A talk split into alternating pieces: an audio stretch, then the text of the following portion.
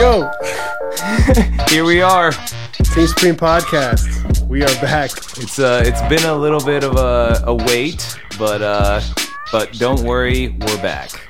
We are alive, guys. Things have been busy. Let's just say that, but uh, we've got a lot of plans for December and a lot more plans for the new year, and we're excited to kind of talk to you guys about some of this stuff that we are uh, kind of scheming on now. Yeah, we. Uh, I mean, the whole time we've had Team Supreme, it's basically been a non-profit kind of like side gig for us.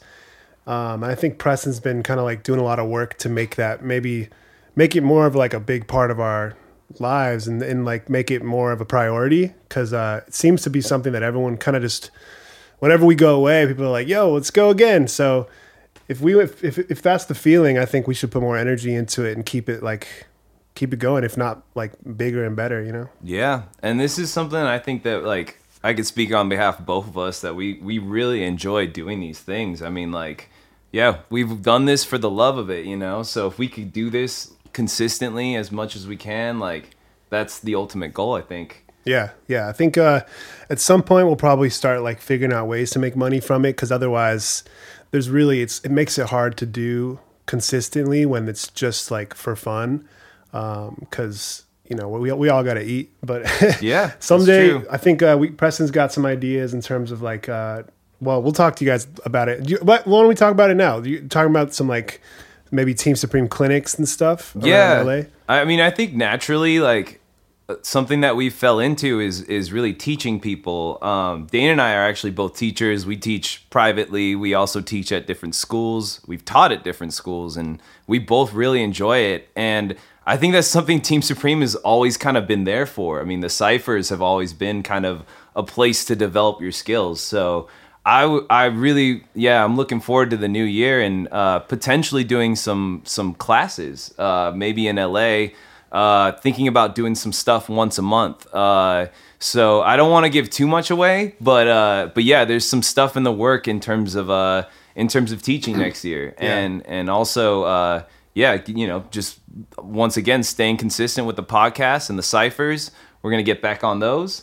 Yeah, I think because uh, like Preston was saying, I, I taught at Icon for a while, and um, I left like a year ago, and I've been kind of like, my whole goal, kind of my whole music career was like, oh, I'll just teach until I don't really need to teach, um, money-wise. And like, you know, I sort of hit that threshold, but I also, it's something about music that you really, like, teaching is not like a...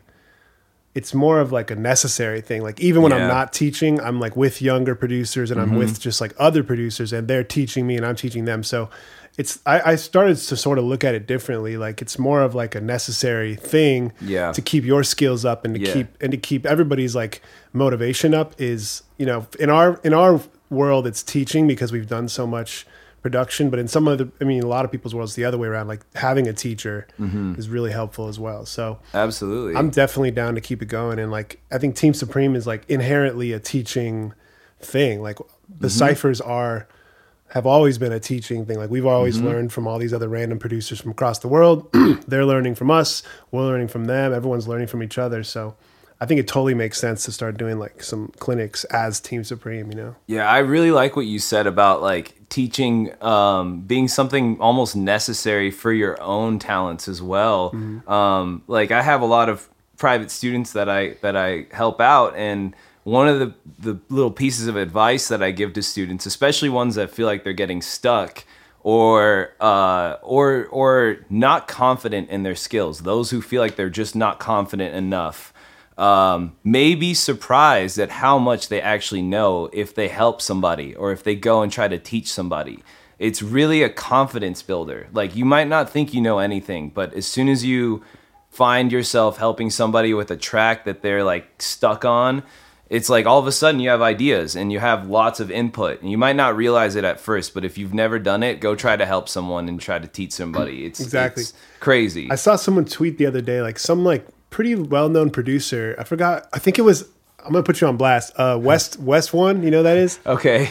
West One. He tweeted like, I don't know shit, man. I suck. And I was like, dog, if you go teach like any beginner produ- production person, like you'll realize how much you don't suck. You know yeah. what I mean? Like So I, I, I get both sides. Like some days I feel like I suck too, but it's like teaching is really a helpful, like wholesome thing that feels like it, it was really helping me when I was doing it consistently, mm-hmm. and I kind of missed it. So yeah, and it just builds a good community. Like that radiates out, and everybody starts helping each other out. You know, that that's what we continue. We want to continue pushing with Team Supreme and in our clinics and our ciphers and everything. It's all about everyone helping each other out, not even just us helping you out or, or other artists out. It's more of everybody helping each other out, encouraging that. Mm. Um, everybody has something to put into the puzzle, you know? So I'm excited, man. I'm excited to continue bringing in uh, new guests to this podcast. Uh, this episode is actually just Dane and I for now. I don't know. I think we might have an interview with uh, Young eight F X. Okay, okay. I think we should just put it in the same one, yeah? Stacking up. All yeah. right, let's go. We could separate them out, but I think...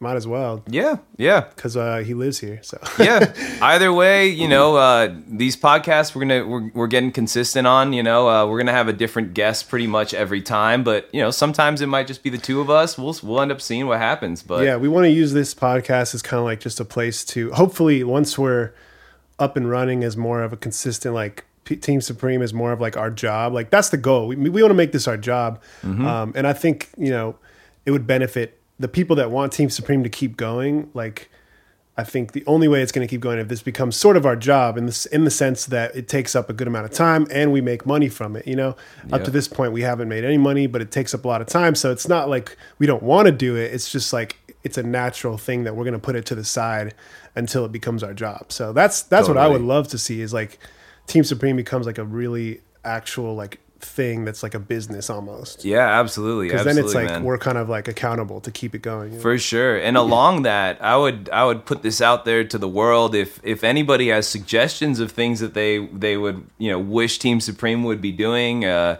in terms of you know touring or anything, anything really. If you have any suggestions or ideas for us uh, on how to further expand what we're doing, uh, by all means, let us know. We're super down to help you guys, uh, and, and for you to help us as well would be awesome. Um, I know we have actually some questions. Uh, yeah, we, that's a good uh, we usually, transition. We usually answer some questions on these podcasts. Yeah, people have. So. Excellent transition. So uh, we have an email called the Team Supreme Podcast at gmail dot com. That is a place for you guys to send us questions. And we sent out a little tweet to like remind you guys that we're about to do a podcast. So we have a few more questions here. From recently, so let me read these here. Um, I'm just going to say people's first names. Like if you guys send in questions, I don't want to put you on blast. So this is from John. Uh, he said, what's a good way to build a community for production? I've been super inspired by Team Supreme community family vibe. Ah, hmm, that's a good question. Yeah, uh, I think... Team Supreme is like the O G, not the O G, but like in our world, it's our O G uh, family of producers that we kind of like just fell into. And um, I, I'll be honest, like over the last few years, like Team Supreme started a while ago. Like I feel like I've found a couple other families along the way. Like, if you know, like Courteous Family, and I found just other little pockets of, of people like my roommates, for instance, like both my roommates are incredibly inspiring producers to me, if not like my favorite producers. Yeah, shout out K Z and yeah, Ke- well he goes by Kiki now. Oh, Kiki! Shout out Kiki. But yeah, I mean, mm-hmm. he, him and Dayton eight F X, who we're going to interview, like that right now is my most immediate community. And like, as much as Team Supreme is a big part of my story and like a lot, big part of a lot of our like up and coming, like right now my Great Dane community is my two roommates. And that's not like a small thing. Like those dudes, like I chose to live with two of my favorite fucking producers. And like, if you have the ability to go find someone that you live near or whatever, like I would say start there. Go get a roommate mm-hmm.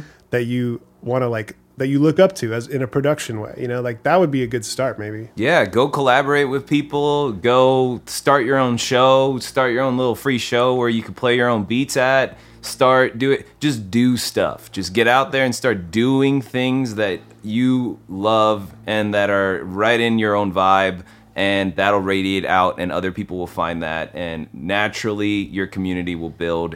You want it to be natural. You don't want to force this thing, you know, like all of us in Team Supreme are homies at the end of it, you know. We we didn't we didn't sit here like strategically trying to set up Team Supreme. It was just it naturally kind of happened. I think that's the best way to go about it, you mm-hmm. know. Yeah. Doing and, things. I mean think I mean even like I didn't even think about it, but at the time, that's what we were doing. We were living together. Like you guys lived yeah. together, you and Henry. I lived like down the street and I came over every day. Like mm-hmm. I would say there, like start with that, like find a good core group of people. Like maybe you have your own friend group right now that's has nothing to do with producers and shit. But maybe if you like really want to be a music producer, not producer necessarily, but just musician in general, make some more music friends that mm-hmm. are just like all about music, you know? Exactly. You know, I have a lot of students that look for uh, other people to work with through, you know, SoundCloud, literally direct messaging people on SoundCloud, uh, you know, fi- even finding collaborators through apps like Vamper or fucking get on Tinder, yo. Find yourself a find yourself a good collab, par- quote unquote collab partner. You, you never know. B two B action. Something I realized is there's hella uh, Uber drivers that are artists. Yeah. And a lot of my students find collaborations in people that uh, that are just Uber drivers. Like yeah. it's a common thing. Like I don't know why, but damn. It's just the de- I don't know. That's something crazy. About that. Just be open, be attentive, and you know, yeah, just connect the dots. Just do things and connect the dots. Yeah. All right, next question. Let's go to uh, Lonely Kid. Remember Lonely Kid? Oh, yeah. Big time. uh, okay, Lonely Kid said, yo, what's up? One, will there be T S merch soon? And those O G T- TS stickers like the one Saruta has on his Mac. So yep. let's answer that one. Yeah, so stickers and merch are coming back. Yes. Yes, that, and those that stickers like like famous. Like. The stickers legendary. This we will. Let me make this perfectly clear. We will not make the st- sticker in any other size than that large ass size that we've been using. That is the size of that sticker. We will not downgrade. And if anything, we, we'll go bigger. If anything, it'll just get bigger. And if we go bigger, we won't sell the smaller version. It'll just be the bigger version from there on, and we'll Have continue to get bigger. Have you had people ask bigger. You for the smaller? Oh yeah. Nah, dude, it's like Keon has nah. it on his Mac too, like yep. big ass T S sticker. Oh, good, exactly. That everybody can see that sticker from far away. We will not change the size, but those will be right back out there. We'll be we'll be coming back out. I've with those never stickers. Thought about like how big those are. They're fucking big. Okay, number two. I've been getting piano lessons. This is still Lonely Kid. I've been getting piano lessons for the past six months. Good good call on that. Uh, and I'm not sure if I should put producing on hold for the next few months so I can focus on getting better at piano. I just feel like I have to pick up pick one or the other because I'm selling myself short by not doing the best I can with producing or with piano. Okay. I, I mean, I yeah, it's fair. I, it's fair. I think it depends on how much other free time you have. You know, if you have a job or if you're going to school, you gotta like you gotta like think about that and and weigh that in, you know. Um If you're hella busy and you work a nine to five job and you're trying to stack piano lessons in like a little amount of time that you have, maybe it's good to f- just focus on that, you know? Yeah. And then once you're or just comfortable. Like, I would just schedule out like time, like literally like I would say piano's more important because being a producer like doesn't really mean shit if you don't know anything about music. I yeah. mean, unless you just want to be like a sound design guy who like does sound design, but even those guys like have pretty musical knowledge. But um, I would say like, budget out, like, let's say you have two hours of free time every day. Budget out like an hour and thirty minutes for piano because that's going to take a minute and it's hard. And then put that last thirty minutes, like, literally just record what you did with the piano for that hour. Mm-hmm. And literally, like, spend thirty minutes. Like, don't worry about making a cool track. Just fuck around with it. Like, put mm-hmm. reverb on your on your piano lesson. Like, mm-hmm. literally, that's how you'll have the most fun and, like, you'll get better because you're not stressing about, oh, I'm getting better at production. Like, just yeah. fuck around with it. Like, that's genius. Actually record your piano lesson to use as a sample to remix later in the day. Yeah. Like, yeah. Or not even remix, just to like... Or just mess around just with. Just grab a four-bar loop of what you did, like the best thing you learned how to do that day, and then fuck with it. Yeah, like, yeah. And then if it ends up being cool enough to like make a song out of it, that's cool. But I think people underestimate like the power of just listening and like putting headphones on and just fucking around in Ableton, like not trying to make a track. Definitely. You know, just don't worry too much. I mean, if you're that, it seems like you're investing in your craft, you know, and that's the most important thing at the end of the day. So as long as you're working hard, like it's, it's, you know, focusing on Ableton or piano is going to be worth it in the end, you know, but I definitely agree with Dane. You gotta, you gotta know the rules to break the rules. So if you're not super comfortable with piano, Uh, or at least, you know, do, knowing the foundations of songwriting, like chord progressions and melody, adding bass lines, like, you know, that's a great place to to, to attack or, or a great thing to, to master before you really jump back into your own productions, for sure. Yeah. All right. Um, let's go on to the next person. Oh, real quick. Off of his, the first question that he had about merch, I was just going to put that out there. If you guys have any suggestions of uh, specifically t-shirt Uh, sort of designs or vibes that you guys would want, let us know. You know, we made pocket tees a long time ago. Those were really popular. I'm thinking about potentially bringing those back. Maybe some baseball tees or uh, maybe jerseys. We did those once. So I don't know. Let us know what you guys think. Gold chains again, dude. I, I lost my chain. Actually, I think I just broke it, but it's there. It's my, there, though. My gold T S is like the centerpiece of my studio. Unlike at Mike Parvizi's house, uh, his gold chain is somehow mysteriously missing, and I believe P J's is missing as well. Damn. So they are no longer part of Team Supreme. No. Damn. No, yeah, fired. we we gotta we gotta make some more of those. We actually made custom Team Supreme Letterman jackets, which were absolutely insane. Those are sick. Um, I gave mine to because I you gave me an extra patch. And then when I was when I was visiting with when Chromanici was here, he was like really feeling that jacket, and I was like, "Dog, you got it. It's yours." So Dane is no longer a part of Team Supreme. No, look at it the other way. Chromanici is now part of Team Supreme. Okay, there we go. And I also have a patch. I don't know where it is. I have my other patch somewhere. I have a confession. I actually sent a patch to Heya from Happy Doghouse, Cody's collaborator in the uh, Korean pop uh, punk. Uh, sort of vibes group. Uh, check out Happy Doghouse. Shout, shout out Happy Doghouse. They're ridiculous. Hell yeah. Uh, but yeah, uh, Heia's rocking that in Korea. So, so you're not in Team Supreme yet. Yeah, so podcast is over. We're mo- we're inclusive, not exclusive. Inclusive. Okay, next question. Uh, from Malachi. What's up, Dane and Preston? I'm a big fan of you guys' music, uh, and I like making music too. I had a couple of questions I've been waiting to ask. There's three. We'll see if we can get to all of them. Okay, one. Do either of you guys, if do either of you have a job to sustain you when music profits don't? So let's answer that one.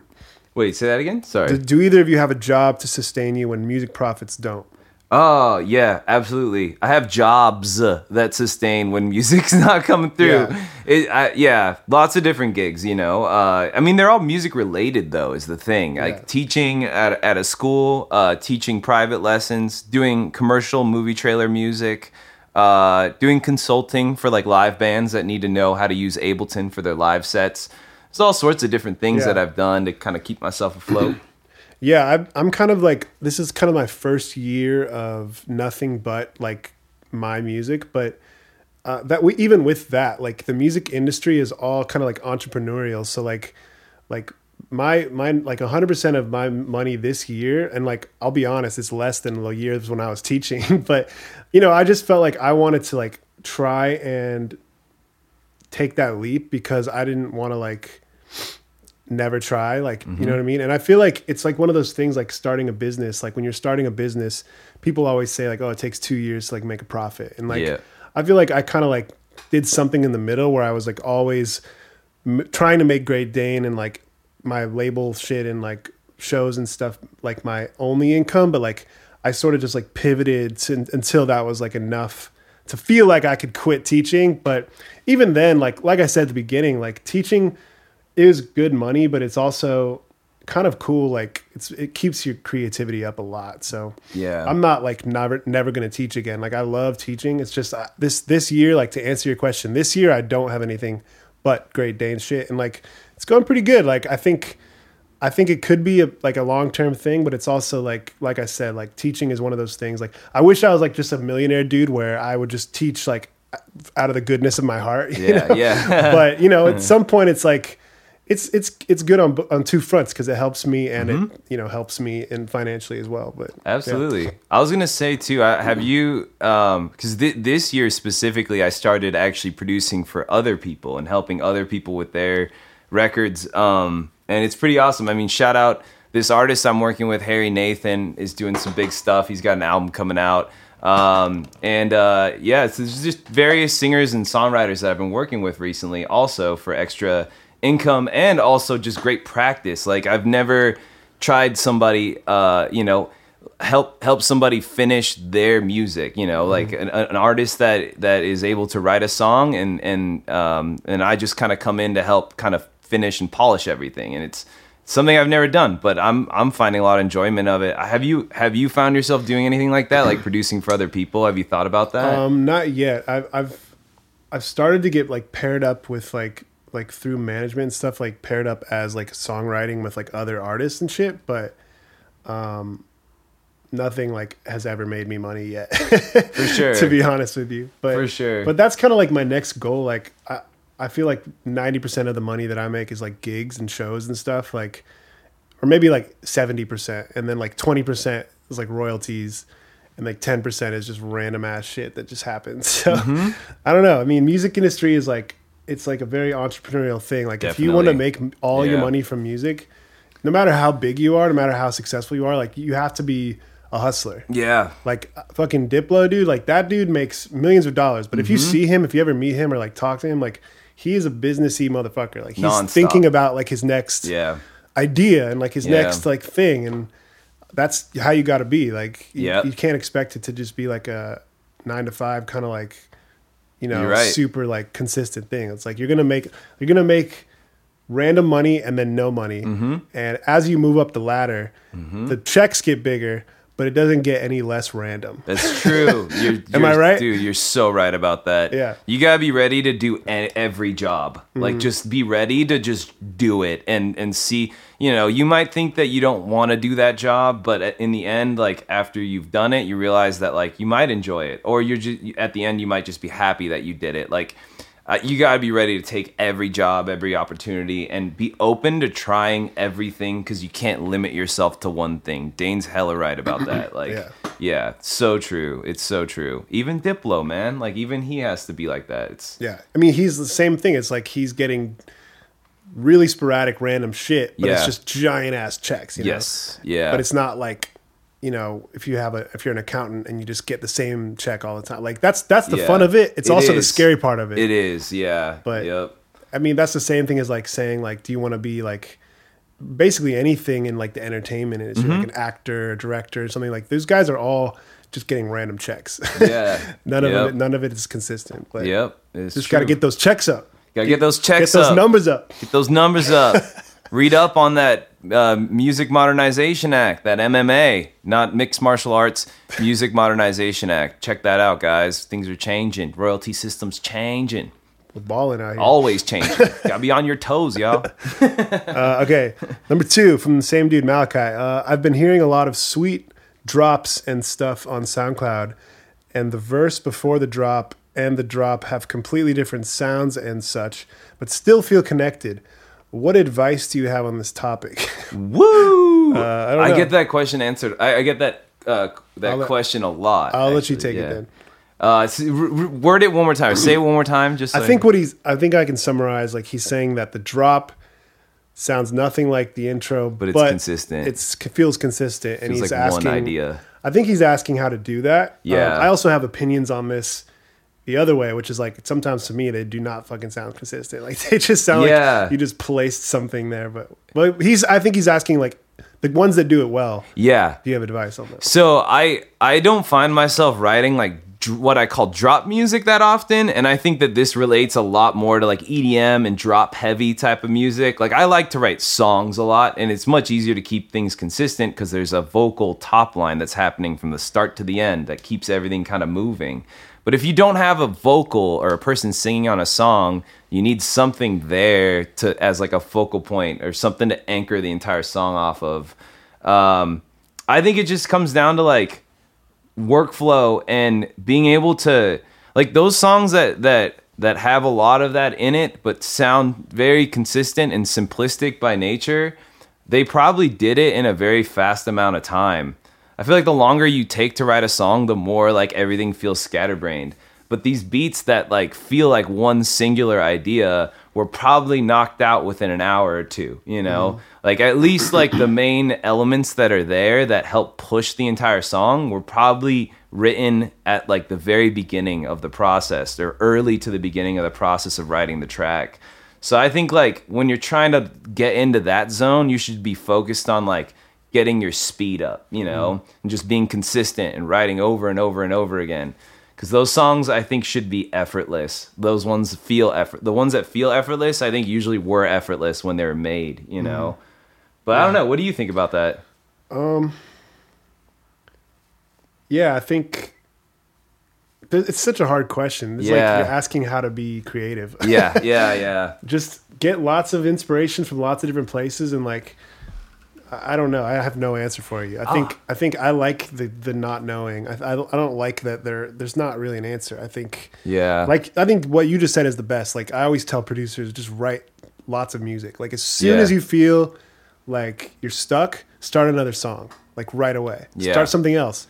And not like you need to abandon the other one, but just like you might. Like yeah. you might actually need to fucking bail. But yeah. it's hard to like bring yourself to that if you spend a bunch of time on a track. But sometimes like the ones that just feel the easiest to make are the ones that are the ones you should make. Like yeah. not everything needs to get finished, you know. But I also think it just helps to limit yourself too, you know, like limit yourself to a sound palette or a vibe. Like um Like I was listening to an interview with that producer John Bellion the other day. He was watch I was watching some YouTube video of him talking about how he makes his songs, and he explained that like the influence for his music comes from combining J. Dilla and Pixar movies. And after I heard that, it made so much sense when hearing all of his songs. Like all of his songs feel super consistent, but they're super masterful. They have like these crazy arrangements with so many things going on. And there's something that connects all of his songs. Like they sound like him every time you hear it. And after he explained that, like, that's where he takes his influence from, it's like Pixar and J. Dilla. I hear both of those things on every one of his songs. And that's what I realize is the consistent thread through his music.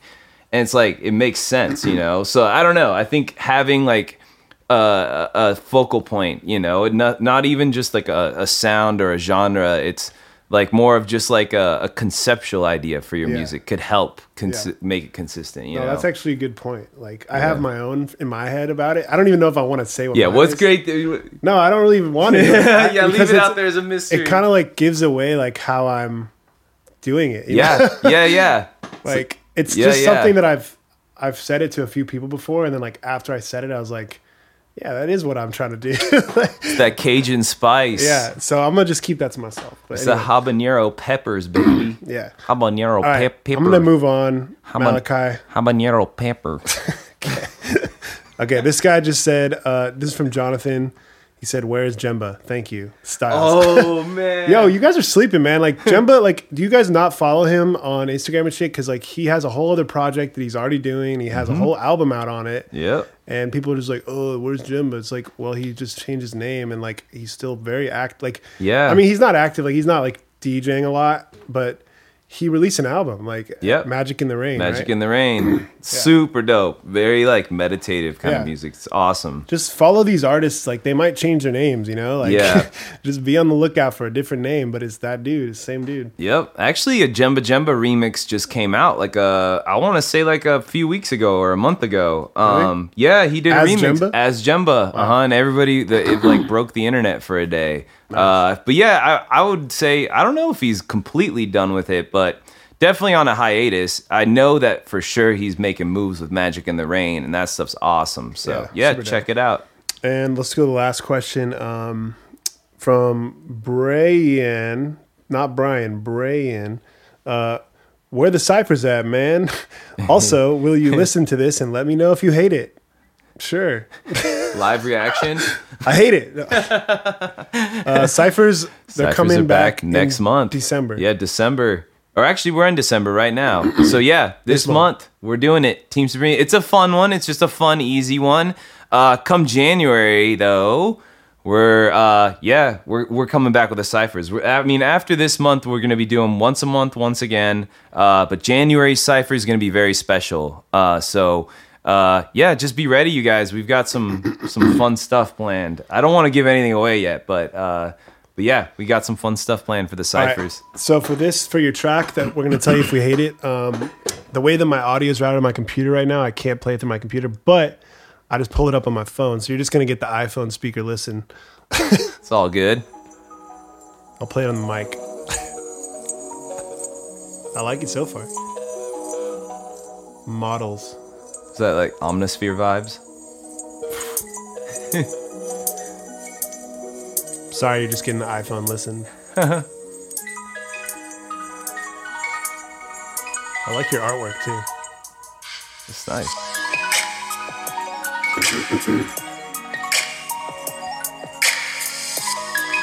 Yeah, this is clean.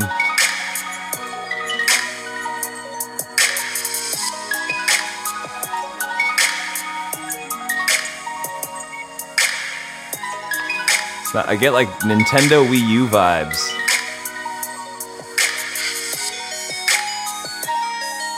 Yeah. Yeah, man. That's tight. I think that's good shit. I mean, I think that's like um, definitely like keep going. You know? Yeah.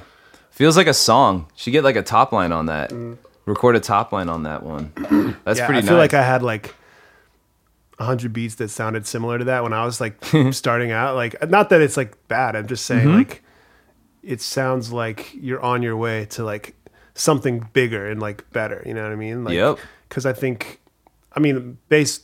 Gener- we're just basing this off of iPhone listen, so I don't know. Maybe you're doing some genius shit with the bass and stuff, but like, um, I think, yeah, keep it going. Like you're you're making some like musical choices that are like everything's in the right key.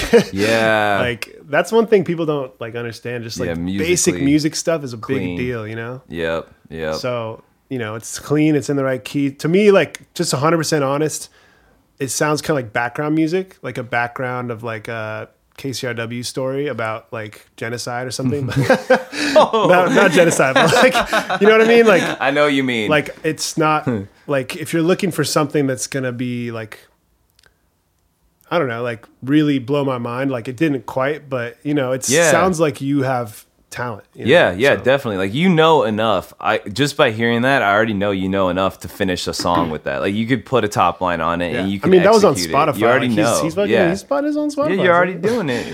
You got your thing going. Uh, yeah, no, it's cool though. Really cool, man. Good shit, man.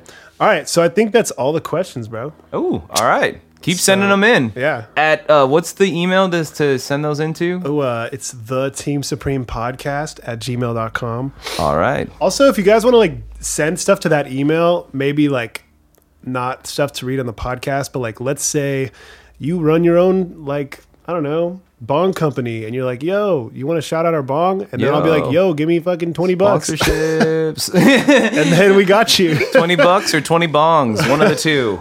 I mean, that dude just got a free ass play on this shit, but no, no, I'm just, I'm fucking around. But also like, yeah, like if you have your own shit, you're trying to like, like market, like I definitely want to turn this podcast into like a real podcast where we shout out cool things that are like, maybe our community of people would be mm-hmm. interested in, like, you know mm-hmm. what I mean? Not like car insurance, but like, yeah, I guess bongs was my first thought. I hear you, man. I hear you. I hear you. You follow Grape Juice Boys on uh, Instagram? I don't. I think I know what you're talking it's about. It's basically though. like, a meme, like a meme account. Yeah. And uh, the only like, they always do like sponsorship on their stories, but it's always like a dab rig. And it's just like, it's like, of course, that's going to be the, the people that you sponsor. And that's going to go over very well with our entire uh, audience here, I think. I think we're pretty diverse, man. I mean, you got kids and you want to market some kids' toys. There's there's kids out there listening. Yeah. I don't know. Hopefully Elon Musk is out there, wants to donate a Tesla to your boys. That'd be great. You guys got like a specialty Fortnite skin. I don't know. If, can you sell those? I have no idea. I don't know how Fortnite works, but I feel like there's a lot of Fortnite players listening to this. Definitely. Yes. That's de- producing and Fortnite go hand in hand, bro. Or Super Smash people. Like, I don't know. Yes. You got like a Jigglypuff, like you got a ceramic Jigglypuff you're trying to sell. Oh, man. If you guys have any questions related to Super Smash Brothers, Pokemon, uh, or anything car related, I've got your back. I, I know everything about that stuff. Yeah. All right. So yeah, always Seinfeld too. If you have Seinfeld questions, yes. We're kind of blurring the line between questions and uh, marketing. But if you guys have shit you want to, not s- that there's anything wrong with that. Oh. Damn, the Seinfeld reference. All right, cool. So uh, I think we'll take a break and we'll come back with Young eight F X. I'm down to do it in one episode. Yeah, sure. Um, if you guys don't know about eight F X, A E D F X, he's uh, my roommate. But if, if my landlords are listening, he's not my roommate. He's just chilling for like a week in my house. But uh, yeah, he's one of the best producers, I think, coming up right now. Like, and one of the most genuine dudes I've ever met. So it'll be a good interview. Yeah. And then maybe next one we get Kiki. Ooh, yeah. I think Kiki's got to drop some more music because we got other people we can interview that drop a lot more music. That's that's a fucking call out, Kiki. Put your fucking music out.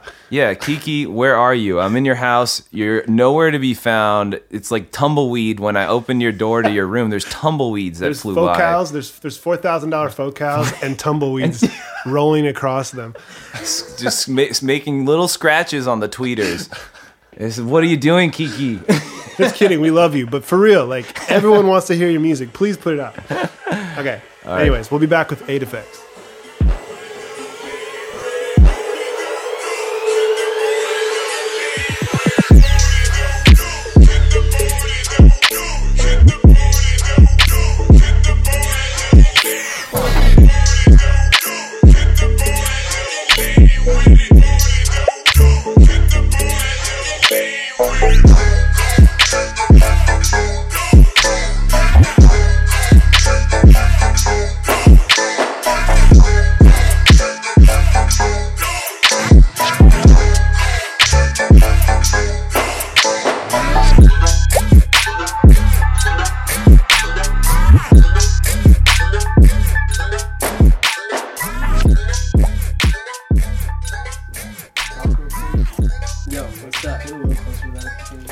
What's up, y'all? What's good? Okay, back with eight F X. Yo, what's up, guys? Young Dayton. Young Dayton. Throw some D's on that. Throw some D's. You gotta teach the people, what does that mean? No one knows what that means, but I know that you know what that means. Uh, Daytons are a type of rims, like fancy rims that go on cars. So when they say throw some D's on that bitch, they mean throw some Daytons on that bitch. So. Oh, you're damn right. Damn right, bro. sixty-six Impala, baby. Yeah, and that like... That's basically like the definition of like how I feel when I listen to eight F X music. So. Definitely. I, I literally remixed uh, that Rich Boy song just because he says that in the song. Yes, dude. Yeah, your music is like the embodiment of a lowrider that has one wheel, just one up in the air. And like the, and like the dude is literally hanging out the window, like head hanging out the window with a blunt in his mouth. That's hydraulics the, pumping. Yeah. Yeah. The little the little fuzzy dice hanging down. Exactly. Hell yeah, dude. Okay, tell us the, the fucking I already know it, like, full disclosure, Dayton's my roommate, so I basically know all this shit, but maybe we'll let Preston take the lead, ask some questions, because uh maybe I don't know if you have, like, can you give us a synopsis, like, how are you how'd you end up in L A? Uh you know, where'd you come from? Where the fuck did you come from, eight F X? So I was living uh I was living in the Midwest. I was living in Saint Louis, Missouri. And uh, just grinding, doing shows, working a lot, you know, just doing my thing. And uh, one day, randomly, I got a Twitter message from Dane just asking me if I wanted to move to L A. And I was like, fuck yeah, I want to move to L A. And tell the people, how old are you? I'm twenty. So, yeah, this motherfucker's twenty, dude. you you just you hit him up on SoundCloud or? Well, we uh, me and Keon were looking for a place, and um, I really hope that the property managers don't listen to this podcast because technically it's just me and Keon on the on the lease. But we found a really dope three bedroom spot, which is where we're at now, and it's incredible. So we just I don't know I don't know what it's like to like I think we were just kind of playing the odds, like, let's just put our names on it and hopefully something else works out, because we definitely needed like more like rent money than just yeah. the two of us. But yeah. Luckily, it just all worked out. Tristan um, Hoppa, Courteous Family, one of the founders of Courteous Family, and one of the founders of uh, the show we started, Hypnothesis. He was the one who said, like, yo, my, my homie Dayton is looking for a place. So that was, like, how it all came together. Yeah, yeah, because I, I, I, I've been talking to Tristan online for years now, like probably three years now. So gotcha. He was, like, my first L A connect. So yeah, gotcha. Yeah. So that's how is that how you found out about like all these artists that produce in L A, or like had you been up on like kind of what's been happening with oh yeah definitely I had been big fans of like Team Supreme and Courteous Family and all that shit before, so nice. I was just uh yeah I was talking to him. He's like, man, you got to come out here you got to come out here and see what it's like. And it was just intimidating, you know, because I, I've, I've never even like really been to the West Coast, so it was like all new for me. But I said, fuck it, packed everything in my car, drove thirty hours, and now I'm here. So hell yeah, was it a good yeah. choice? Yeah, it was a great choice. Yeah, man. That's awesome. Crazy. So, how long have you been producing for? I've been It's been almost eight years now. So oh, I've, dang. I've been producing since I was like twelve, thirteen years old. Yeah, I was going to say, you must have been like five. I was, I was going to guess five. Yeah, eight years ago, I was your age. Your current age. Yeah. Damn, yeah. That's insane. So you don't even, you probably didn't even know the nineties, huh? Yeah, no, not really. I was, ba- I was barely it's in the nineties. It's interesting. Like, tail end of the nineties. It's dope talking to people like, I mean... just because I kick it with Dayton so much, and like it's cool to see like their perspective on things, mm-hmm. because in a lot of ways like they have totally different references and shit, but then in a lot of ways like they're just faster and smarter than us because they've had like Ableton since they were fucking twelve. So I, yeah, I yeah. How did that like? How did that work for you? Because there wasn't anything like that when I was like in high school and stuff. Like you, you probably did. You just crack that and so, start learning like, it yourself, like, or how did how it kind of happened for me was first I. I had Audacity. It was like the first thing I ever used, Audacity and Mixcraft. And I used to just like fuck around. Like rec- I had a little like uh, uh, Rock Band mic. That's what it was, a Rock Band mic. I hooked it up. Like from the to, video game? Yeah. I hooked it up to the computer. I hooked the Rock Band mic up to the computer and I would like record my voice and just like do like weird shit to it in Audacity. And then uh, that was really the like full extent of what I really did until I went over to my cousin's house and he had F L Studio on his MacBook and I was like, what the fuck is this? And he just like showed me how you could chop stuff up and do all this cool stuff and I was like, damn, this is crazy. And I was like s- stuck on it the whole entire time I was there visiting him. Like I didn't leave that computer. And uh, as soon as I got back home, I downloaded F L Studio and used F L Studio like constantly for years, and then tried other D A Ws and stuff, eventually moved to Ableton. So nice. So pretty much self-taught all the way. Yeah, yeah, through, yeah. Through. Yeah, because I grew up in small towns my whole life, so like I never had any other person around that did anything similar or like understood what I was trying to do or anything, so I was just like lone rider.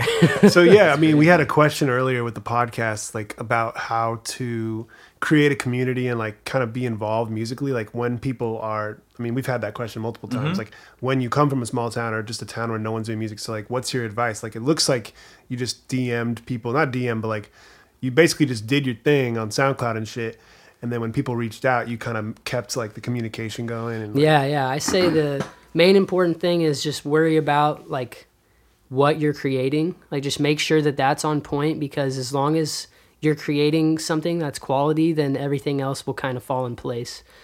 It's all about like just making sure your content is really good, and you know everything. Like I never would. I was. I literally was living in a small town, less than two thousand people in Missouri, called Knob Noster.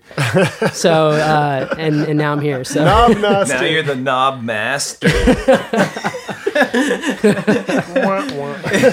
So yeah. Dude, Dude, that's yeah, a good so. track town, Knob Noster. God damn, I don't know about that. I don't know if I want to. you, you, you, do, you not. Your voice doesn't sound like him, but what you're saying and where you come from reminds me a lot of like a young Jemba Jemba. Like yeah. he, he came out of Iowa, and like, like I remember he told me a long time ago when I was looking for advice on like my own career, he was just like, invest yourself in the craft, and everything else will like fall into place. Yeah, exactly, because like. I never expected anything to happen. I just wanted to make beats that I thought were cool. And like I was just inspired by a lot of people, and so I just wanted to try to make shit that was like close to like what they were doing or like to that level. So I was just focused on making as good of beats as I could, and then everything, I didn't expect anything to happen, honestly. I didn't have any like expectations. Just things started one after another, offers and different things happen, and yeah. So that's awesome. So now now you're out here and you're working. Are you like working on anything specific, making just a bunch of tracks, or is there E Ps that you're working on, or albums, or it's a l- little bit of everything. I have uh, an E P that I'm a solo E P that I'm working on right now that's gonna be uh, like a pretty big change up from my usual stuff on SoundCloud.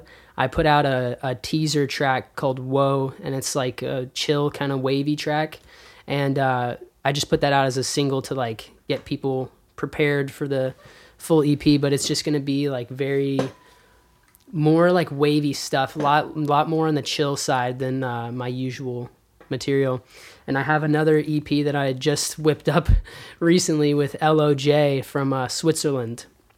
Uh, they were down here in L A, and so I went and kicked it with them, and in a matter of like two days of straight working on music, we got like a three-track E P ready to go. So, hell yeah! Nice. So I uh, got that coming, and then just a bunch of random singles and stuff too. So that's awesome. Yeah. I ju- actually just heard a sneak peek of that, and it's certified flames. Yeah, so we've been trying to convince Dayton to let us uh, leak some of this shit. Um, Because that's what we do here on the podcast. Yeah. All right. Uh, basically do little sections of interviews, and then in between the sections, we put a little beat on there. So yeah, definitely, like, go for it. Yes. Okay. Drop that shit. That's a verbal commitment. Yeah.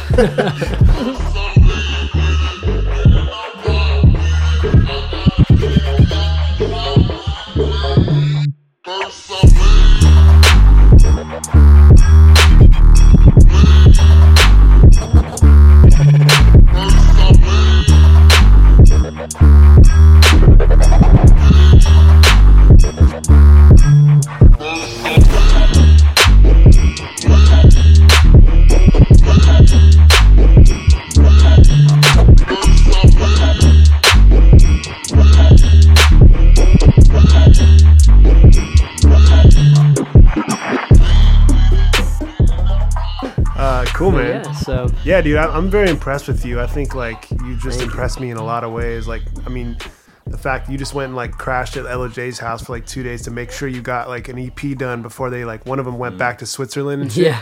Like, that's the drive that you got to have. Like, I, yeah. I, I, I catch myself sometimes. Like, I'll be so lazy. I'm just, like, yeah. I won't even do, like, the bare minimum of, like, what I should be fucking doing if I want this to be my career, my job. Yeah, yeah, And yeah. it is my career, my job, and I still fucking lazy with it. yeah. So, like, hey, watching you... It happens to everybody, man. Like, yeah. just more recently, like, I don't know. Been feeling a little bit more inspired more recently, but I definitely have had some times where I'm just, like... laying back on the couch, and I'm like, fuck, I don't want to do anything right now. No, yeah. Like, but, you know, but, but your inspiration inspires me, too. Like, yeah. it all goes in a circle. Like, when yeah. you feel like, I'm yeah. going to go fucking do some shit, it makes me want to be like, all right, I'm going to go do some shit. Yeah, yeah, exactly. Yeah, I think it's just hard for, like, people that are super entrepreneurial to, like, light that fire under your ass, you know? Yeah, do you yeah. feel like moving out here really, like, lit a giant-ass fire? Yeah, yeah, definitely. It just showed me, like, how, I don't know, like... a. unreal it is, you know, and mm-hmm. like that, like all these people that I've known and looked up to their music, now I'm just like casually talking to them and stuff. It's just, it's mind-blowing. So, oh yeah. Yeah, it's it's been a it's been a trip for sure. Awesome. Yeah. Man, that's great. It's super inspirational, I think, for people to hear that, you know. It's like, yeah. just go yeah. do it, just go yeah, do and it, like, make that move. Yeah, it's all it's all in the risk. Like, you can't be afraid to take the risk, you know.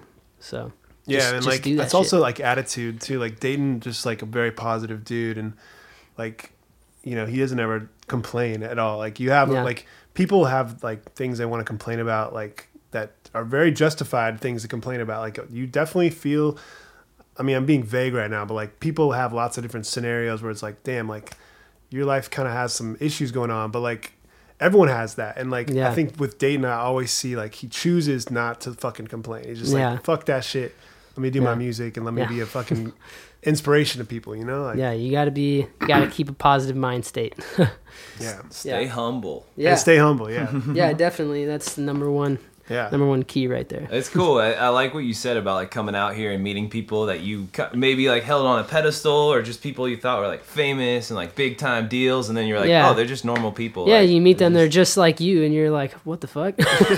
We're all the same. Like, yeah, it's just really crazy. Yeah, it's funny. Dane and I were talking earlier about like uh, like Diplo and how much of a hard ass worker he is and how he just... You know, he makes a lot, he has these bigger paid projects, but he's basically doing what all of us are doing still to this day, you know, yeah, hustling just, the same amount. Like, yeah, it's just like exactly. bigger checks, way bigger, bigger checks. checks. Just a constant grind, you know, yeah. just work your way up the ladder. That's all it is. That's You're awesome. Putting in that work.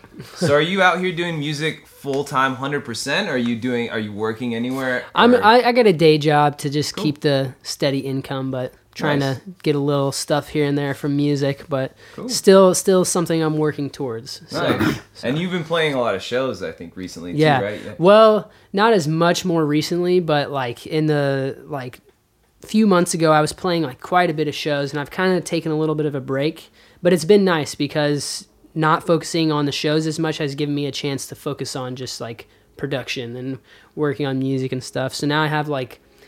kind of like this arsenal of different stuff that I have to like play in sets and stuff now. So yeah, dude, someone else was telling me like, what was the festival you played that was like in the like super like middle of nowhere? Um, uh, the one in Kansas, maybe. Yeah, what's that called? It was called the Equilibrium Arts Festival. Someone, yeah. someone like. I forgot to even tell you. They're like, yeah, dude, Dayton fucking stole the show. Like, you, I don't know if it's that one. It might have been a different one, but they were like, eight F X was like the highlight of my. It could have, it could have been uh, possibly the Unz festival. The Unz, too. yeah, that's yeah. what it was. That's what it was. So yeah. you're, you're making waves, dog. That's, that's tight. It's that's surprising tight. how like how much that actually is like how that sh- how this shit works is just like word of mouth. Like, yeah. oh, I heard eight F X crushed it at Unz, and yeah. then like because of that, like. You're going to go play a bunch of other festivals because everyone's like, this guy's crazy. yeah, yeah, yeah, yeah. I think I'm planning on doing the Unz again this year. Nice. I, I haven't solidified it yet, but I'm pretty sure that it's a good possibility. So I'm going to try to go back to the Unz again. That was really good time. Where is that festival? Uh, Mariposa, California. It's like oh, at the, okay. in, in these like fairgrounds, I guess you'd say. But mm. it's perfect because they have like really nice bathrooms and like showers and like all kinds of, it's like the perfect setup for like a small, like intimate festival. Mm-hmm. That's not too big, only like a couple thousand people, maybe nice. even, even less than that maybe. So it's cool. It's, it's a nice vibe. Everybody kind of like walks around, you see the same people over and over again. And so it's, it's cool. Like everybody's like this big family there. So it's pretty tight. That's great. Is that put on by the unz dot com? Yeah. Okay. Yes, yeah. Cool, cool, cool. Yeah. That's awesome, man. Yeah. Nice. Uh, so do you, like, do you feel like it's tough sometimes, like touring and writing at the same time? Like you said, it's yeah. like, are you, do you find yourself kind of blocking out more time for just studio one month and then you tour? Is that kind of, are you splitting yeah, it up like yeah, that? Yeah. I, I mean, it just kind of depends because sometimes like touring, you'll get so much inspiration just from like all the energy around you and like, the crowd is like reacting well to you and so you feel inspired and it pushes you to like want to make better stuff. But a lot of times what happens is I'll like play a show and then once I come back I still have all that like inspiration in me and then I like really focus it into like putting it into a song or something. So mm, yeah nice. that like, like post tour inspiration. Nice. So yeah, that kind of stuff. But just curious, who are some of the artists that like really got you into bass music like early, early on? Like who were the, some of the first early people on. that like got you in? So a lot of people wouldn't expect this, but like the very first electronic artist that I really listened to was Excision. And so yeah, I, I made a lot of like dubstep originally, like long time ago. And uh, cause that weekend that I went and I like discovered F L Studio, that same cousin of mine like showed me Excision and like all these other dubstep songs. And I was like twelve, thirteen years old. So I was like mind blown. I was like, what the fuck is this? And so, uh, yeah, I just, I, I was listening to that kind of stuff for a long time. And then some of the early, early names that got me into like trap and stuff was definitely like uh, Diplo and Brills and mm-hmm. all these other people. But then the shit that really changed my perspective was whenever I heard Carmack for the first time.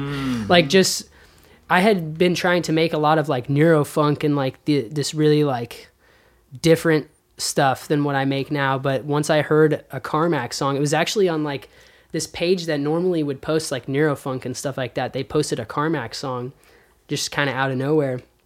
And I heard it and I was like, what the fuck is this?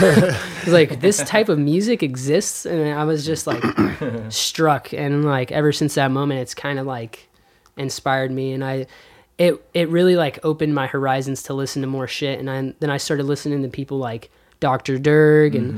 Saruda and all these other people and like Courteous Family and stuff.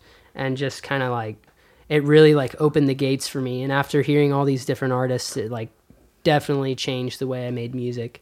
Because it, like, I was driven in a different direction after that. So crazy. Yeah. And then obviously, like, some of the best uh, inspirations are people like, you know, J. Dilla and Madlib and all the, all the like, O Gs of the game and stuff, too. So those are really heavy inspirations for me, too. So that's dope. All, okay. the, all the classics, yeah. all the heaters, all the hits. Not gonna lie, I used to bang early Excision back in the day. I oh used yeah, to bang that stuff. Oh all yeah, all the Chapman dude. parties back when Dane and I were in college. Yeah, yo, dubstep really? was going off dude, back then. I never, I felt like I was never a dubstep fan ever, really? Which is like ironic because a lot of people yeah. think of me as like a dubstep artist, which I find like I have like somewhat I have trouble with that because like I don't think I've ever made like a dubstep song, like a real one. Yeah, but I see, like I understand why. Yeah, yeah, yeah. I feel I, like you'd kill it. I, I, I just don't like it. I'm sorry. Yeah, yeah, yeah. I'm gonna offend like a million people right now, but like I, I, I like I like the weird like offshoots of it that yeah. are like basically yeah. the current I state of like bass yeah. music. That shit I like because it feels cool and like hip hop. But a lot of that early stuff I just wasn't on board. I was I would rather listen to rap. You know, I felt yeah, like yeah, yeah. it was like watered down rap. Yeah, or just yeah. like not watered down, but just uh, it wasn't my shit, dude. Back yeah. in the day. Yeah, exactly. I mean, everybody, everybody has different like beginnings to how they like started making the mm. shit that they make. But like, definitely for me, I feel like dubstep was like the first thing that really like blew my mind as far as like electronic music and stuff. And it was so funny because I remember I, I used to be like s- just rap and like I listened to a lot of heavy metal too when I was young.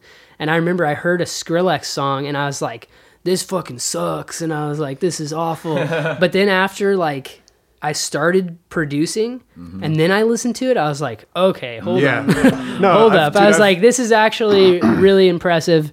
And yeah. then like, just from that point on, it kind of like I was making dubstep. I was trying to make like neurofunk, like all this uh, just different off the wall stuff.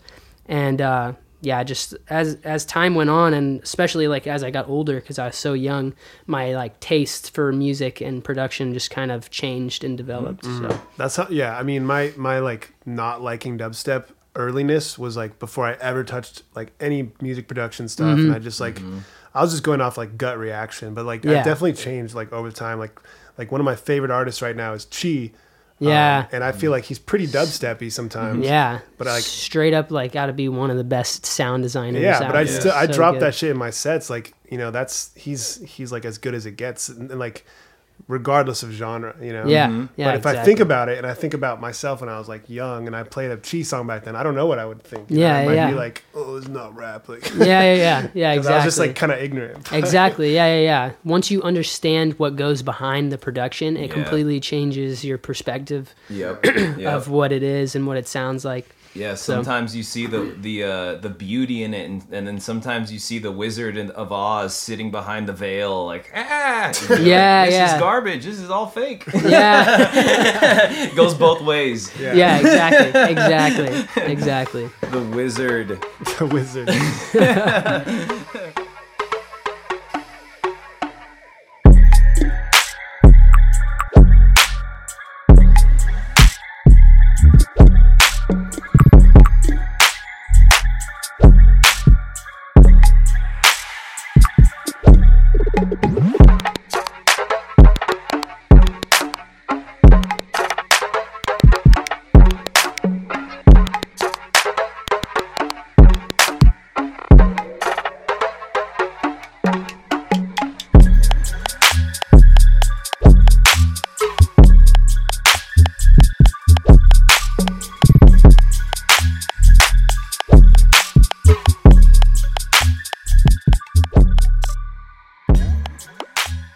Because you're into all these different styles, are you like musically trained? It seems like you would have to be to be able to juggle all this stuff and jump yeah. around. Yeah, I mean, to an extent, I never really, I never like took any classes or anything like that other than like uh, when I was in middle school, I, I was in uh, band mm. and I was in percussion. I played like snare drum and just random percussive stuff like marimba sometimes and stuff like that. Played the finger cymbals once. That was a that was an interesting time. But uh, what is that? It's like finger. It's like uh, these. You use both of your like pointer fingers, and you have a little tiny like it looks like a little bitty ride cymbal hanging off of each of your fingers, yeah. and you just go ding, oh my God. And you tap them together. And I had a part in one song, and there was only one part where I had to do it, and it was like at the very end. It was like.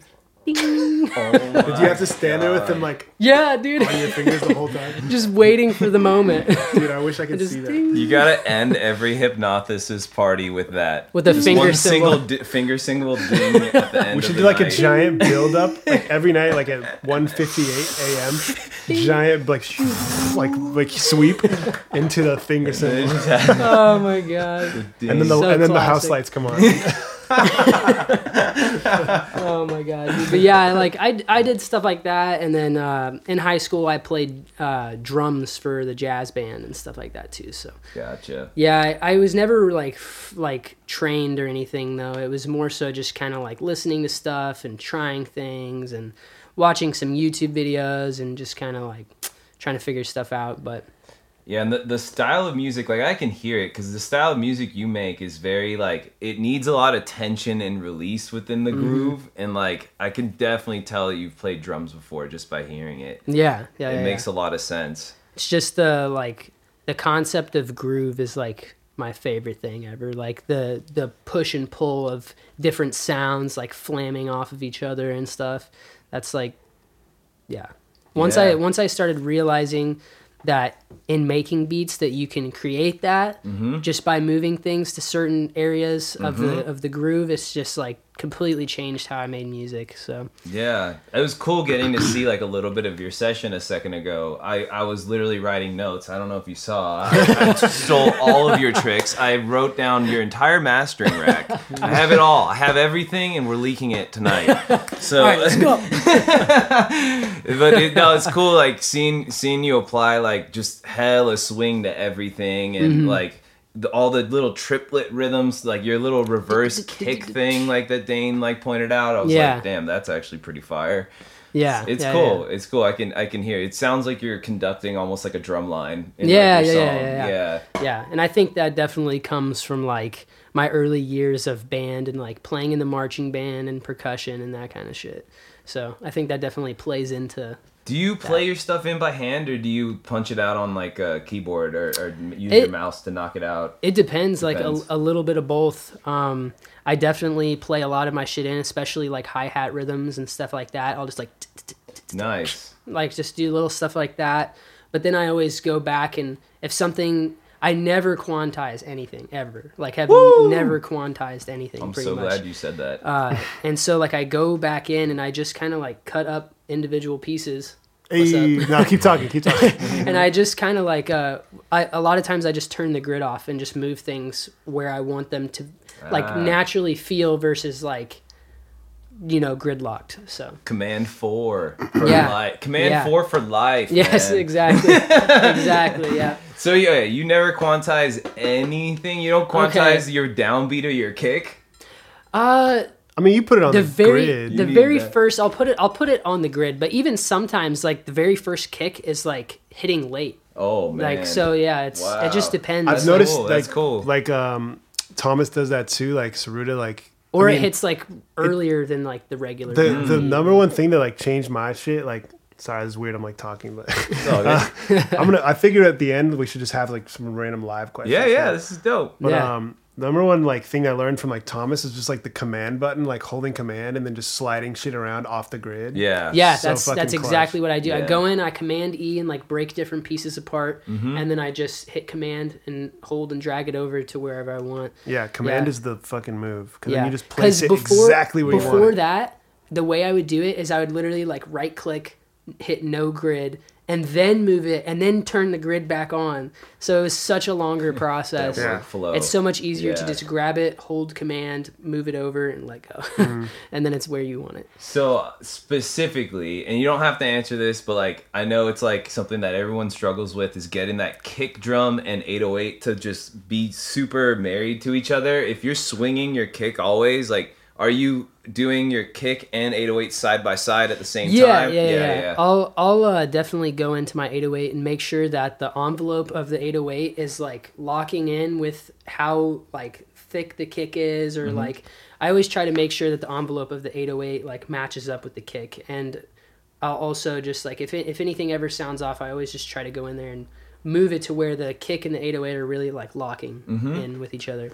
And then. Uh, Another thing, too, is, like, repitching the kick until it sounds like it locks in well with the eight oh eight. Mm-hmm. Because a lot of times the, it won't sound right until it's the right pitch. Yeah, so, so you're tuning your kicks as yeah, well. Yeah, yeah. That's super dope. Yeah, that's crazy. In terms of creating that on that perfect envelope. You're talking like amp envelope. Do you put like a fade on your eight oh eight to yeah. encompass the entire range yeah, of the kick? Yeah, so a lot of times I make my eight oh eights in either like Serum or Massive. Mm-hmm. And then uh, like, so I do a lot of that stuff like in the box in Massive or Serum.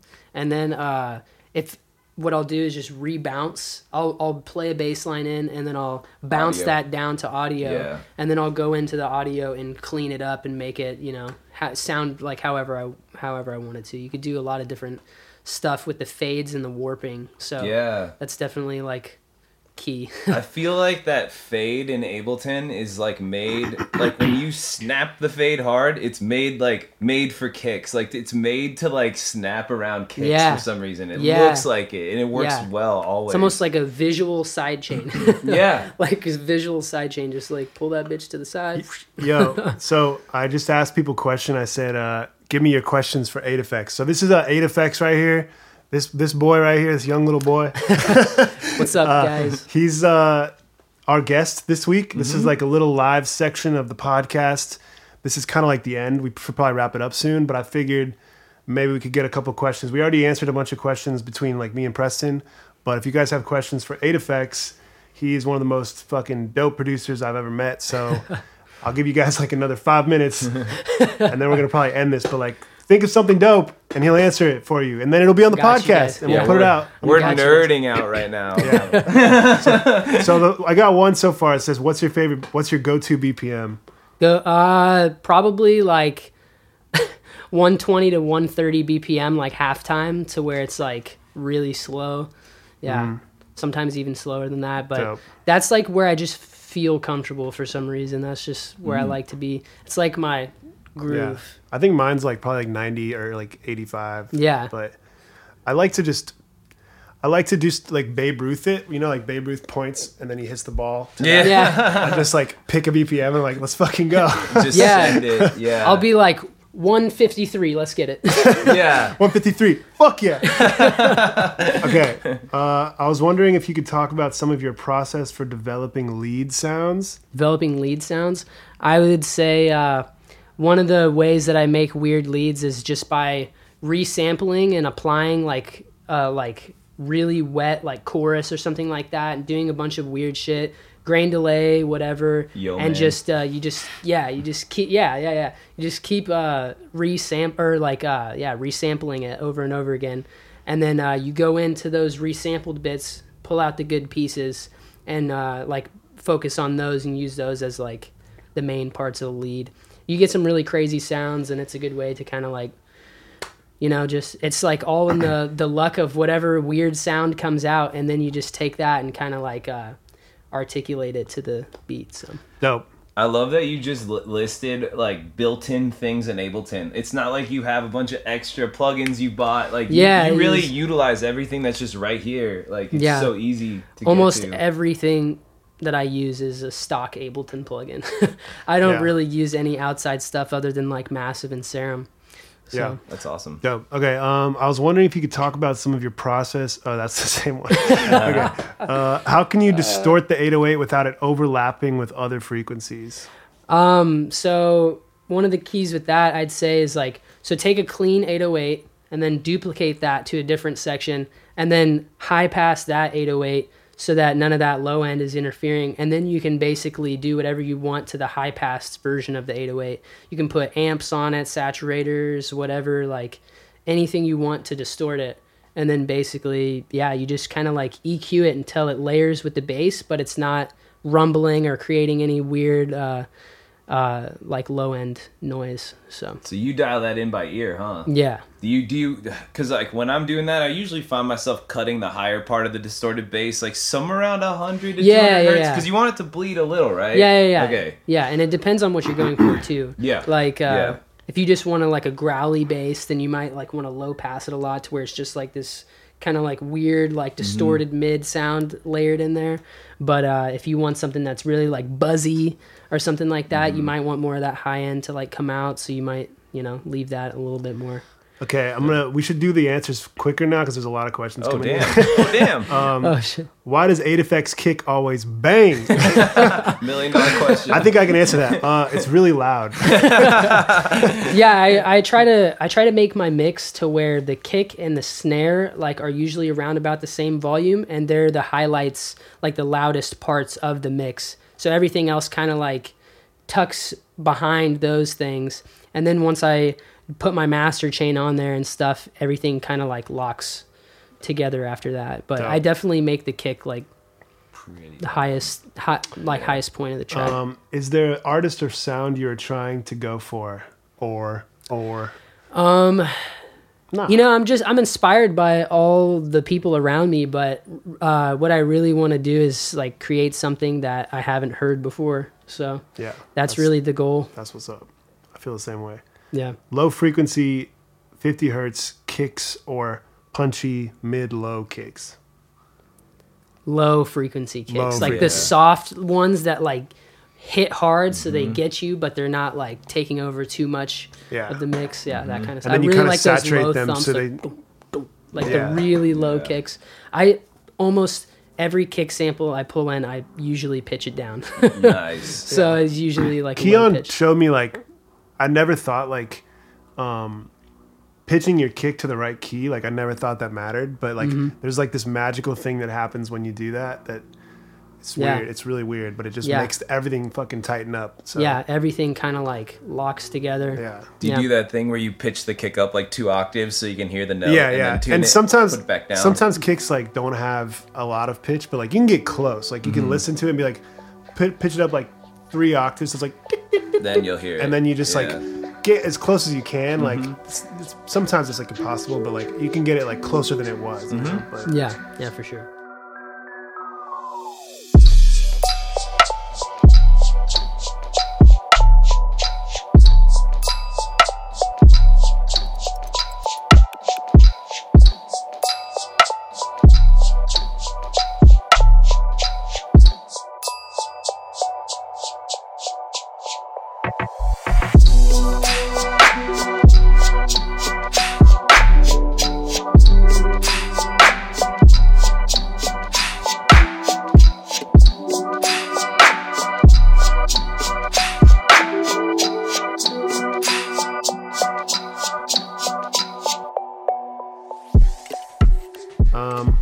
Keep going. There's a lot of fucking questions. Sample drop today? No, but soon. Wait, when is the sample this drop? This month. This month. I'm not going to give it away, but this month for sure. Stay tuned, buddy. Very yeah. soon. Get Kiki on this, please. Dude, easy. That's probably, yeah. We'll do yeah, it. Next time. Where is, you at, Keon? You, yeah, Dave, where, where are you? Where you at, dog? um, hold on. Kiki dope. Everyone's talking about Kiki. Kiki. Kiki, where you at, Kiki. bro? There are tumbleweeds Kiki. in T- Kiki's room right now. I don't know where he is. um, okay. When you get frustrated, how do you take a break without getting too far from the creative place you're in at the time? Uh... Get a buy a kendama, step one, and then just become a master of kendama, and then you're good. okay. So yeah, you know, just find something that like uh, takes your mind off of the music for a little bit, but doesn't become so much of a distraction that you don't like want to go back and keep working on music afterwards. Just something to kind of like get your mind off of things for a little bit, and then uh, get a clear mind and then come back to it. Mm, like video games or like... Yeah, yeah. Mm-hmm. Some people, video games helps a lot. I notice uh, sometimes you just have like a show running. Like you'll have like Curb Your Enthusiasm or like Entourage. Well, not Entourage because you watch that religiously. Yeah, yeah. But like just have something a, Some going. show that's like on the T V, but you're not even watching the T V. But then yeah. you'll go make beats and then come back, watch a piece of the show and then go back. Yeah, yeah, yeah. Just kind of like take little... I don't even consciously think about that, but that's true. I yeah, just I do the take same little, thing. I have like Netflix yeah. ready, and then I make beats, and then I play some Netflix. And then yeah, because yeah, especially yeah. if you're like, if you get really in the zone of making a beat, sometimes you get so far that like everything, like your brain is just overloaded, and you have mm-hmm. to like, you you get to a certain point where like you're trying to pump out ideas, but you're just like nothing's really happening, so you kind of got to take a break. Yeah, and then come back. All right, last few questions. Uh, do you use field recordings? Yeah, definitely. Actually, I use my iPhone a lot. I record myself mm. beatboxing, or I record... Ran- I just was with Hoppa today recording random songs on, on my iPhone. Nice. I have one right right on my fucking phone. I was actually just about to make a beat with one before you guys came out. But, Sorry. Yeah, no, you're good. Uh, do you drink LaCroix? Uh, actually, I have some in the fridge right in there. Dude, that, you got oh, the worst man. flavor. You got fucking coconut oh, liqueur. Oh, dude. What the fuck? Dayton, hey, Dayton. Hey, I had to try it. I had to see It's what like it gross about. coconut water. Yeah. Like, yeah. I it's like coconut water. It's not that yeah. bad. If they're really cold, they're not that bad. But if they're not cold, they're trash. But I mean, it was a good move because if you would have got a good flavor, I would have drank them. So yeah, I will. I will give a little P S A. I know everybody's been drinking LaCroix recently, but I I know that shit's hella acidic, and all of a sudden, like all my friends have been having throat issues. It's probably the Juul though. Oh, man, it might be Juul and LaCroix. Just don't overdo it. I think I O D'd on LaCroix. Okay, reverbs for synths. Reverb. Too many. Qu- okay, I'm gonna do like w- two more questions. Reverb uh, for synths.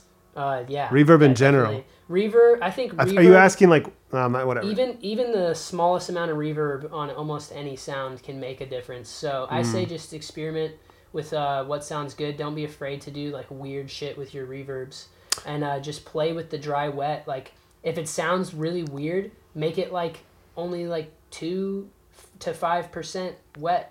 And then it's just like a tiny hint of that reverb, mm-hmm. and it makes little things like that can make a difference. So, are there any tracks outside of electronic music that have been inspiring you lately? Um, uh, Lil Baby. I, I mean, yeah, a lot of different stuff. I've been listening to a little bit more like jazz and stuff lately too. I was listening. Uh, I took a road trip to Arizona, and I was listening to the radio, and there was a jazz station on, and they were playing a bunch of like Herbie Hancock and stuff like that, and nice. It was just like. I don't know. It was really just inspiring hearing that. It's like a very evolved form of music, so stuff like that. And then just p- homies of mine too, as well, like that are amazing uh, at playing different instruments. Like Jason, Woolly Mammoth. He's phenomenal, phenomenal musician. And just hearing him do stuff too, like singing, playing the keys, whatever. That's super inspiring. All right, so. Last question. Favorite Able, favorite Ableton stock effect. Sorry, I skipped some questions, but we got to wrap this up. Uh, favorite Ableton stock effect. I think it's a tie, probably between the frequency shifter and the grain delay. Yeah. Probably those two. So. Hell yeah. All right. Well, if you guys want to hear the rest of this shit, um, we just recorded like an hour and a half long pod- podcast. Yeah. So uh, Team Supreme's back, baby. Cypher drop. Cypher rules will come soon. More plans for next year. More plans for next year. All right. We'll see you guys later. I'm going to end this. End live video. Nice. Fuck yeah, man. Sick. It's good shit, man. Thank you. Good run, man. I shared it on the. So it's on Thanks there. for having Dope. me do it. Yo, should we wrap up? Tight. So that was the end of the stream. Should we call that the end of the podcast too? Yeah, or should so. we call this the end of the podcast? I, guess, I guess. Yeah, I guess we could do either. All right, we'll call works. this. So yeah, if you guys check out eight F X if you haven't heard of him. He's severely underrated, but he's also twenty, so fucking give it time. I, got, I got a lot of time. So. yeah, and uh, yeah, we're back. Team yeah, Supreme. And uh, go go ahead and start messaging Kiki right now. We need him in the studio next time. Kiki. Just we'll start blowing Kiki. him up. Yeah. All right, guys. See you later. All right. See you.